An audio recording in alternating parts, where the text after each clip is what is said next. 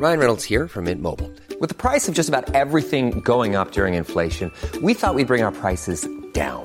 So to help us, we brought in a reverse auctioneer, which is apparently a thing. Mint Mobile unlimited premium wireless. Ready to get 30, 30, bit to get 30, bit to get 20, 20, 20, bit to get 20, 20, bit to get 15, 15, 15, 15 just 15 bucks a month. So, Give it a try at mintmobile.com slash switch. $45 upfront for three months plus taxes and fees. Promo for new customers for limited time. Unlimited more than 40 gigabytes per month. Slows. Full terms at mintmobile.com. Hey, it's Ryan Reynolds, and I'm here with Keith, co-star of my upcoming film, If, only in theaters May 17th. Do you want to tell people the big news? All right, I'll do it. Sign up now and you'll get unlimited for $15 a month and six months of Paramount Plus Essential Plan on us. Mintmobile.com slash switch. Upfront payment of $45 equivalent to $15 per month. Unlimited over 40 gigabytes per month. Face lower speeds. Videos at 480p. Active Mint customers by 531.24 get six months of Paramount Plus Essential Plan. Auto renews after six months. Offer ends May 31st, 2024. Separate Paramount Plus registration required. Terms and conditions apply if rated PG.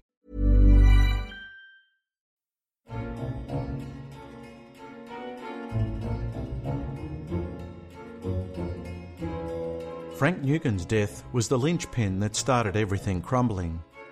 But former bar owner Bernie Houghton saw it as an opportunity. He siphoned off hundreds of thousands of dollars of depositors' funds into his own bank accounts and prepared to flee Australia. In May, a silver haired American in his late 50s arrived in Sydney.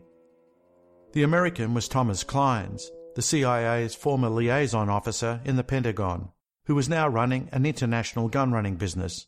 According to flight records, two days later, Clines and Bernie Houghton flew to the Philippines. Houghton then proceeded to the United States and later crossed the border into Mexico. We had spoken to Houghton a couple of times and had spoken to his lawyers at different times as well. And when we wanted to contact him, we found he just disappeared. A week later, investigators learned of another setback the disappearance of Michael Hand. Following a tip off, a Sydney television crew turned up at a rundown inner city terrace. In a cramped upstairs flat, furnished with a single bed, a wardrobe, and a sink, they found Michael Hand's clothing, passport, and a briefcase containing Nugan Hand documents. In his wallet, they found credit cards and $70 in cash. Wow, this is indicative of some serious shit. $70 in cash. Who would run off and leave that? Well, I don't know. If I had several hundred million dollars stashed somewhere, don't think 70'd be a deal breaker. I can't believe you got to be almost a rank amateur to fall for something like this. But there were people who thought Michael was dead and that his body was floating in Sydney Harbor or something. The owner of the flat, Bob Gehring, was a friend of Michael Hand. He also had a US Special Forces background and was a long-time business partner of Bernie Houghton. When interviewed by Joint Task Force investigators, he consistently denied knowing the whereabouts of Hand. Bob Gehring was interviewed several times. Uh, he was found to be unhelpful, to say the least, and when a number of his contradictions and other matters were put to him, and that he faced possible prosecution for a number of matters, he wanted to do a deal. Gehring told us that Bernie Houghton was the one who had indicated that Michael Hand had to disappear. He had to go. Hand rang an American friend who we later learned was given the code name of Charlie. Charlie came out to Australia and helped fabricate a passport using the birth certificate and records of an employee of Bob Gehring's. Who was this person that Hand could just ring, who would basically drop everything and fly to Australia, become involved in obtaining false passport? After his release from prison in Nepal, Doug Sapper returned to Hong Kong, where he learned of Nugan Hand's dramatic collapse, Michael Hand's escape from Australia, and the identity of the mysterious Charlie who assisted him. Spencer Oswald went down there and got him out. He and I and Michael were friends in training group. Spencer Oswald worked for the CIA in Laos. Michael didn't just call up a mate. Somebody reactivated Oswald. James Spencer Oswald, who had changed his name to Oswald Spencer in the wake of the assassination of John F. Kennedy, was a photographic specialist from Arizona. Flight records revealed that Spencer spent three weeks in Australia helping Michael Hand create a disguise and a new identity. There's a thing called tradecraft. And tradecraft is the ability to do an operation just like Spencer did the extraction of an asset from hostile territory. Puff up your cheeks. Here's a mustache. Change your hair color. Click, click. Right to the airport. This was a great example of a magician doing a card trick. He got him out before anybody even realized he was gone. And I'm sure there were more than a few people in the Australian law enforcement community and the Corporation Commission that pissed down both legs because he was gone.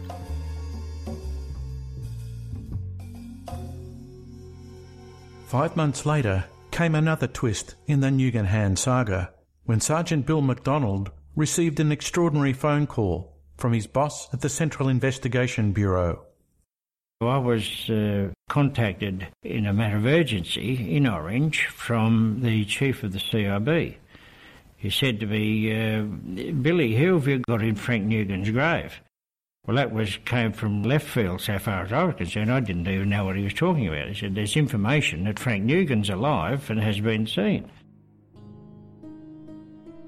Attorney General Frank Walker was immediately informed of the extraordinary development. We received a report from a respectable Australian businessman. He said in a supermarket in America he'd seen Frank Nugan.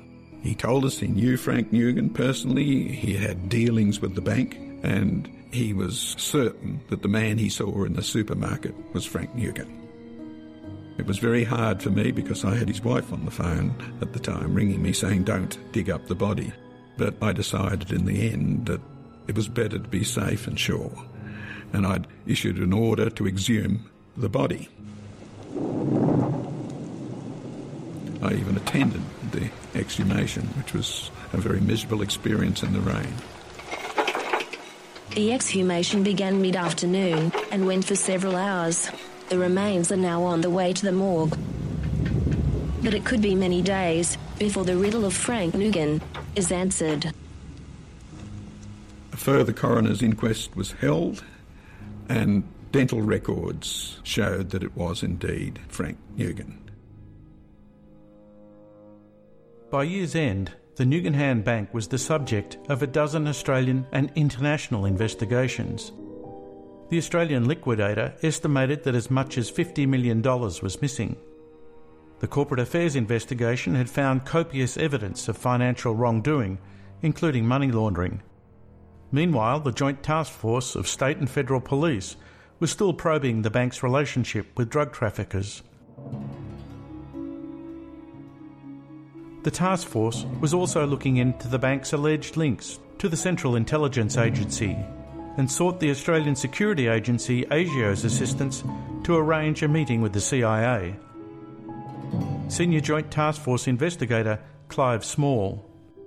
During the course of the Nugan Hand inquiry, we sent official requests through the Australian government asking that the CIA provide information or explain certain things. At no time during several requests that were made did we receive a response from the CIA.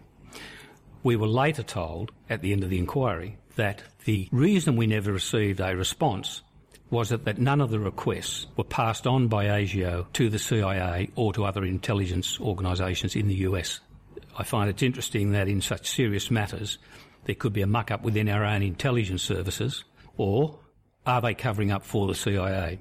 They were the two options you're left with. Neither of them was a particularly attractive option, and both options left a serious doubt in your mind. The Corporate Affairs Commission also met with a roadblock when it contacted the FBI for information on the Nugan Hand Bank. CAC investigator Rick Porter.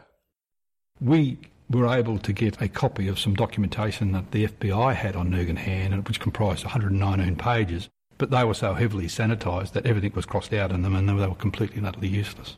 The FBI's files at that stage contained little more than correspondence. Indeed, it hadn't conducted any investigation into Nugan Hand and was unwilling to do so. And according to Jeff Nicholson, who ran the CAC investigation, the FBI attempted to shut down media criticism by underhand means.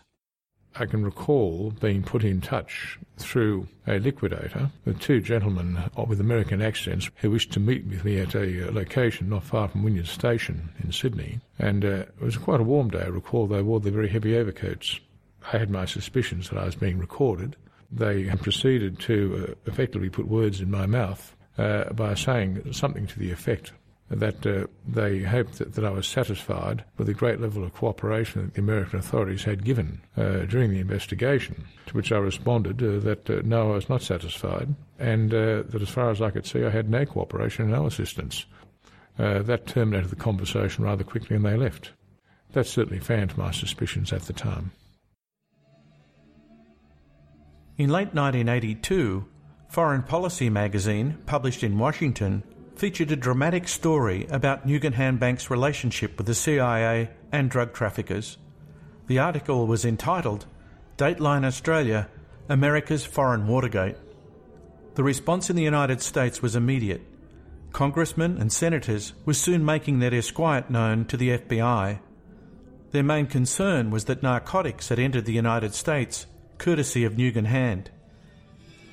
The FBI obstinately stood its ground until the Wall Street Journal boldly suggested a cover up, not only by the FBI, but also the CIA.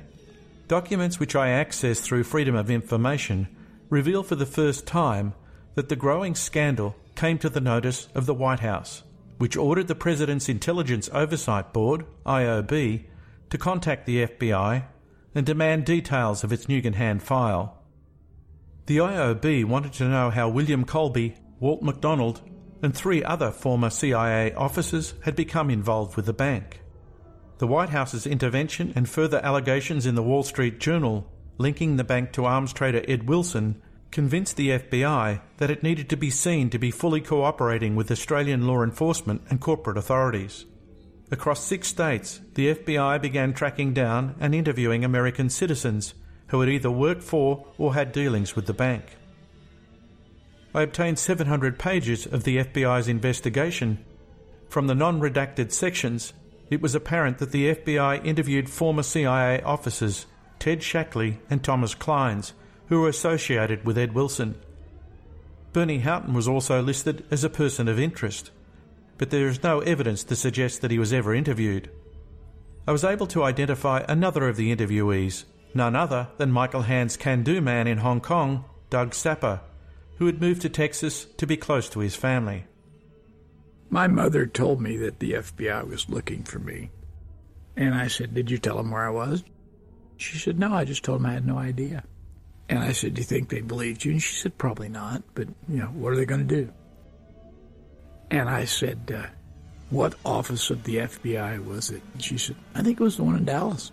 I called them, and the guy said, Where the hell are you? And I said, Look out your window. And I waved at him, and he goes, Don't you move. I'm coming down. And I thought, Yeah, good luck, Sparky. So I left. And I called him back and I said, Sorry, I couldn't wait while you came down. I was late for lunch. I thought the guy was going to have a stroke on the phone. So he basically said, Well, here's how we can do this. I can come arrest you, and then you're going to stay here until I tell you you can go home. Or you can come in voluntarily. And this whole thing was an interview on the behalf of the Australian government, of some, some niche of their government. And he kept saying, Do you know where Michael Hand is? And I said, No. He said, Are you sure? I said, Look, why don't you call the CIA and maybe they'll tell you where he is? Because they know. The answer to that question, of course, is I don't think they were really looking for Michael. Indeed, the CIA knew exactly where Michael Hand was located. In an ASIO file on the bank, I found an intriguing telex sent from a security liaison officer in Washington to the Australian Spy Agency's Director General. The cable revealed that an undisclosed source had advised Australian Joint Task Force investigators that Michael Hand was employed as a US military advisor to Honduras's elite 5th Puma Battalion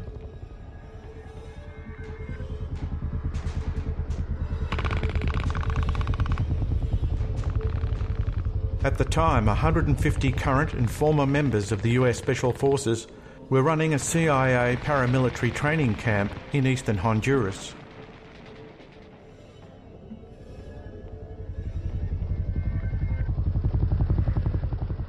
The CIA was preparing the Honduran forces to conduct paramilitary operations inside Nicaragua against the Sandinista revolutionary forces which had toppled the Nicaraguan government in July 1979.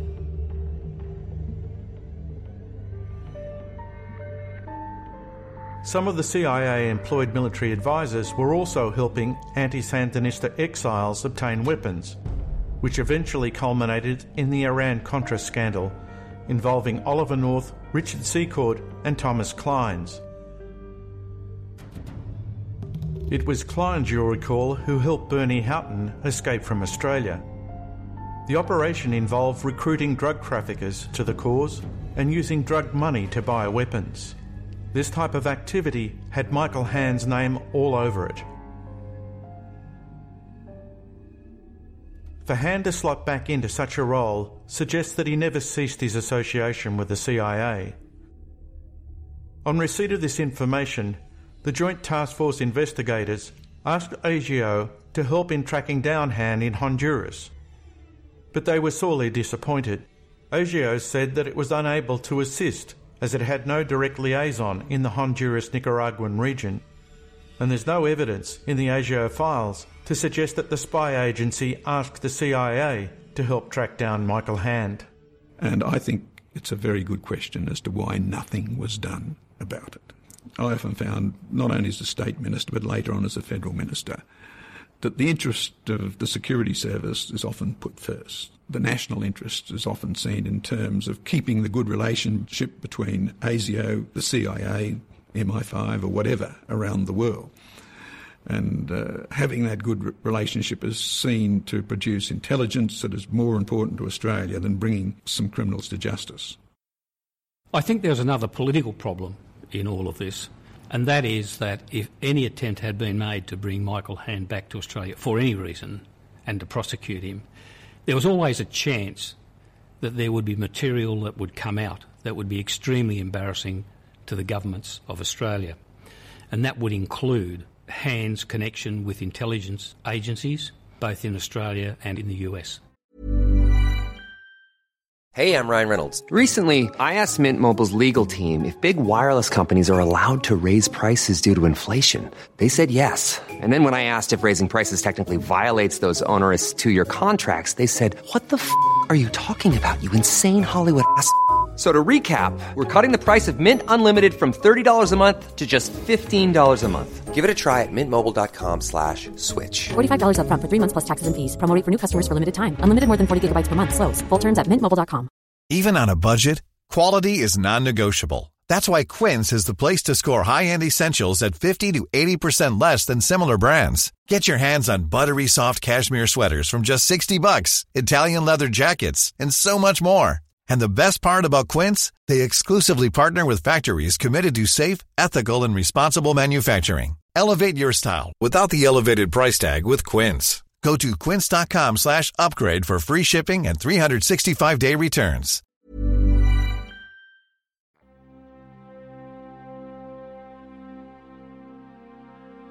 By early 1983, the two main Australian investigations had become so politically charged that the federal and New South Wales state governments set up a royal commission into the Nugan companies. In 1985, the commission delivered its findings. It found that the bank was insolvent at all times. But regardless of the testimonies of bank executives and evidence to the contrary, the Commission found nothing to support the allegations that Nugan Hand participated in arms dealing and the financing of drug traffickers. It is undoubted that Nugan Hand Bank was involved in drug trafficking by sending money backwards and forwards between drug cartels. Why was no action taken against the directors of the board of that company? The Commission also found no evidence that the Chiang Mai office was established to attract deposits from drug producers of the so called Golden Triangle, even though Nugan Hand staffer Neil Evans had testified that the office had been opened for precisely that purpose. Regarding the bank's involvement with the CIA, the Commission found this allegation to lack substance. The Royal Commission was so dismissive of an American connection. Many people simply felt that it was a cover up because it was, in effect, so superficial and so dismissive. It's like in the Western movies. It's horse shit and gun smoke. Maybe from the Australian side there was no evidence, but at one point, Nugan Hand became the conduit bank for the CIA. The Nugan Hand Bank's depositors lost at least $50 million, and possibly a great deal more. Only two people were ever prosecuted, and merely for their part in the destruction of the bank's records. After a year long sojourn by the beach in Acapulco, Bernie Houghton returned to Sydney and the Bourbon and Beefsteak in King's Cross, which he managed until his death in 2000. A number of the bank's staff attempted unsuccessfully to capitalise on their Nugan Hand experience. One was jailed for eight years for drug importation. Another spent 32 months in prison for arms trading and tax avoidance schemes. If Frank Nugan had lived, he would have likely shared a cell with his brother, who was jailed for six months for fraud. Other players in the Nugan Hand scandal met with sticky ends. Law clerk Brian Alexander disappeared. He was allegedly dropped overboard from a cabin cruiser with an antique oven tied to his legs. Former CIA Director William Colby went missing in 1996. He was found dead nine days later. The police said he had gone out paddling his canoe at nightfall and drowned. Bob Gehring, who told investigators how Michael Hand had fled from Australia, was found dead in a hotel bathtub while on a visit to the United States in 2003. As for Michael Hand, he had vanished into the ether, allegedly with millions of dollars of depositors' funds. My view was that uh, Michael Hand disappeared because he knew how to disappear. From 1980 to now, not a hide nor hair of Michael Hand has been seen around the world. He walked out of that court at Lithgow and no one has ever seen him since. He's not a ghost, surely. Someone must know where he went. Michael has not talked to me since and refuses to let anybody that knows where he is tell me. In 2002, I ran into at a Special Forces reunion a guy that was on his team. And I said, you know, what do you hear from Michael? And he said, I've been told not to tell you anything. I said, mm-hmm. well, that's kind of chicken shit. And he said, well, he just doesn't want to have anything to do with you. And I have no idea why. Since Hand's disappearance in 1980, Australian and US journalists have attempted but failed to locate the rogue banker, who has to be considered as one of the world's most elusive corporate fugitives.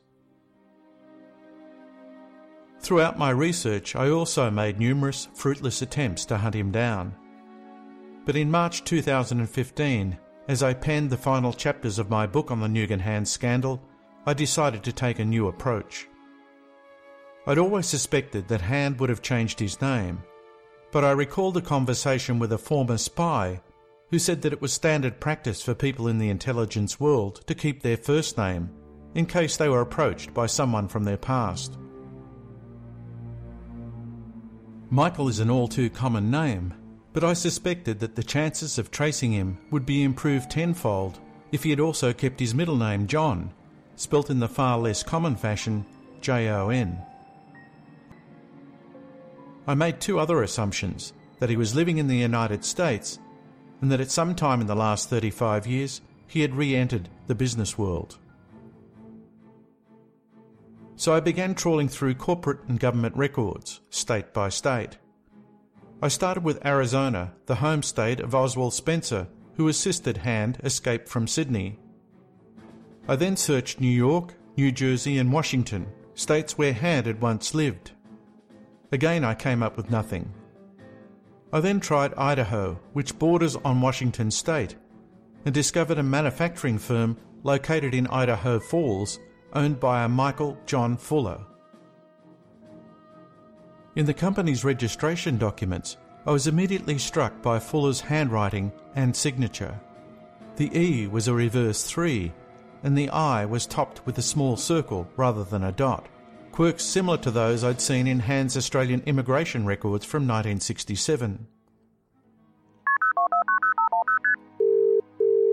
I called the company phone number. Howdy, this is Mike. Please leave your message, date and time, and I'll return your call as soon as possible. The voice on the answer machine was that of an elderly man, but it was clearly similar to an army radio recording of Hand that I'd uncovered from 1965. Fuller's date of birth and social security number also turned out to be identical to those of Michael Hand. I then found photographs of Michael John Fuller from 2012. He was a thick set man in his 70s with a full beard, grey hair, pearly white teeth, and piercing blue eyes.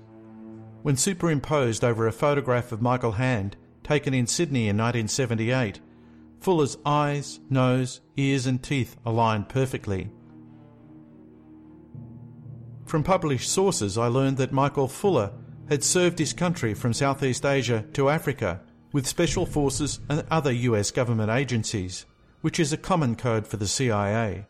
I found other company records which revealed that Fuller had set up a firm in the early 1990s which specialised in paramilitary training for special operations groups, SWAT teams, and law enforcement agencies around the world. In the late 1990s, Fuller began manufacturing tactical weapons for US Special Forces troops, special operations groups, and hunters. Many of his weapons were designed to work in the unforgiving conditions of combat and hark back to the Battle of Dong Xoai, when out of ammunition, Michael Hand used his Ka-Bar knife to rip through the sternum of a Viet Cong attacker before removing the man's head from his body with his bare hands. With assistance from the Western Australian Film Authority Screen West, we set out to verify that Hand, aka Fuller, was indeed still alive. We hired a former criminal investigator for Idaho's Attorney General, who sent a team down to Idaho Falls. I, I'm, I'm getting video of him. How fast can you drive by the cafe? Okay, head, head over there because he's walking across the street. All I'm, well, all I'm saying is just head over there quick because if he walks in there, I want to be able to say where he went. They obtained video footage that confirmed Michael Hand was definitely not a ghost. We gave the story to 60 Minutes Australia. In September 2015, they travelled to the United States in the hope of talking to Hand. They swooped as he left a shopping centre. The moment he saw the camera, he knew the game was over. Michael John Hand, Ross Coulthart, 60 Minutes Australia. We've been looking for you for a long time, sir. We'd really like to talk to you, Mike. And moreover, there are a lot of people in Australia who are owed a lot of money by you. $50 million. A lot of good people lost their, their livelihood because of you, Mike. And a lot of people are very concerned also about what you were doing for the CIA, covert operations in that part of the world. Mike, uh, we know it's you. Why not just stop and talk, mate? We'd prefer to talk to you. We don't want to have to chase you around town. Think about it, Mike.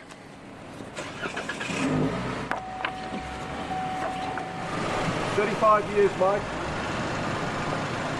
What do you think Australia is going to say when they hear where you are?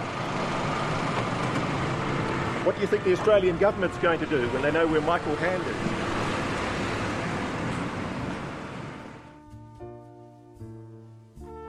The international reaction was immediate. New at 6 tonight, our Shannon Camp has the latest on a story that's making headlines right now around the world. Shannon? Mark, it really is a crime story you'd expect to see in the movies or read about in a James Patterson book. It's almost too unbelievable to be true. The owner of a well known bank, rumored to have ties to the CIA and organized crime, vanishes off the face of the earth. Tonight, it's where he turned up that has people in Idaho and around the world shaking their heads. The book that was inspired by this story hits shelves today. It is called Merchants of Menace by Australian writer Peter Butt. I spoke to the author on the phone this afternoon from Australia. He says the Australian authorities have reached out to him asking for his research, but he is unsure of whether they will reopen the investigation into Michael John Handy. Wow, what a story. Thanks so much for bringing it to us, Shannon. The Australian Federal Police have since carried out a new inquiry into Hand, including interviewing former investigators. Because no arrest warrant had ever been issued for Hand, his extradition was deemed legally impossible. That said, he is now persona non grata in the United States. As a result of the negative publicity, he was forced to resign as president of his manufacturing firm. That alone, I guess, is a fitting result for someone who money laundered for drug traffickers and stole millions of dollars of investors' money. But knowing Michael John Hand, With his shadowy background and rat cunning, I wouldn't be surprised if he hasn't again changed his identity and disappeared into the proverbial ether.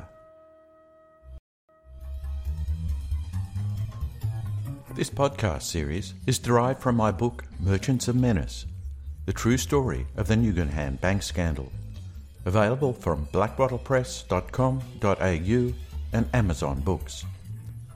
Many thanks to composer Guy Gross, the City of Sydney, Screen West, the Nine Network, Ross Coulthart, Calvin Gardner, Anna Grieve, Harry Bardwell, and Sarah Staveley.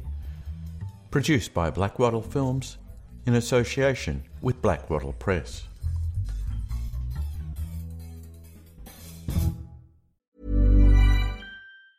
Planning for your next trip? Elevate your travel style with Quince. Quince has all the jet setting essentials you'll want for your next getaway, like European linen, premium luggage options, buttery soft Italian leather bags, and so much more. And it's all priced at 50 to 80% less than similar brands. Plus, Quince only works with factories that use safe and ethical manufacturing practices. Pack your bags with high-quality essentials you'll be wearing for vacations to come with Quince. Go to quince.com slash trip for free shipping and 365-day returns. Hi, I'm Daniel, founder of Pretty Litter. Did you know cats tend to hide symptoms of sickness and pain? I learned this the hard way after losing my cat, Gingy. So I created Pretty Litter, a health monitoring litter that helps detect early signs of illness by changing colors, saving you money and potentially your cat's life. Pretty Litter is veterinarian developed, and it's the easiest way to keep tabs on your fur baby's health right at home. Go to prettylitter.com and use code ACAST for 20% off your first order and a free cat toy. Terms and conditions apply. See site for details.